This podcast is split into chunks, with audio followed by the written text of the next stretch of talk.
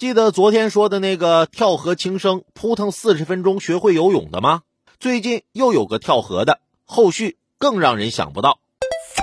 八月六号，吉林省吉林市一名男子跳江想要轻生，面对前来救援的警察称：“你们不给我三百块钱，我就不上来。”最后，一位民警拿出现金后，男子自行爬上岸。现场有观众说：“这哪里是跳河，这分明是讹人。”最后，男子被警方带走调查。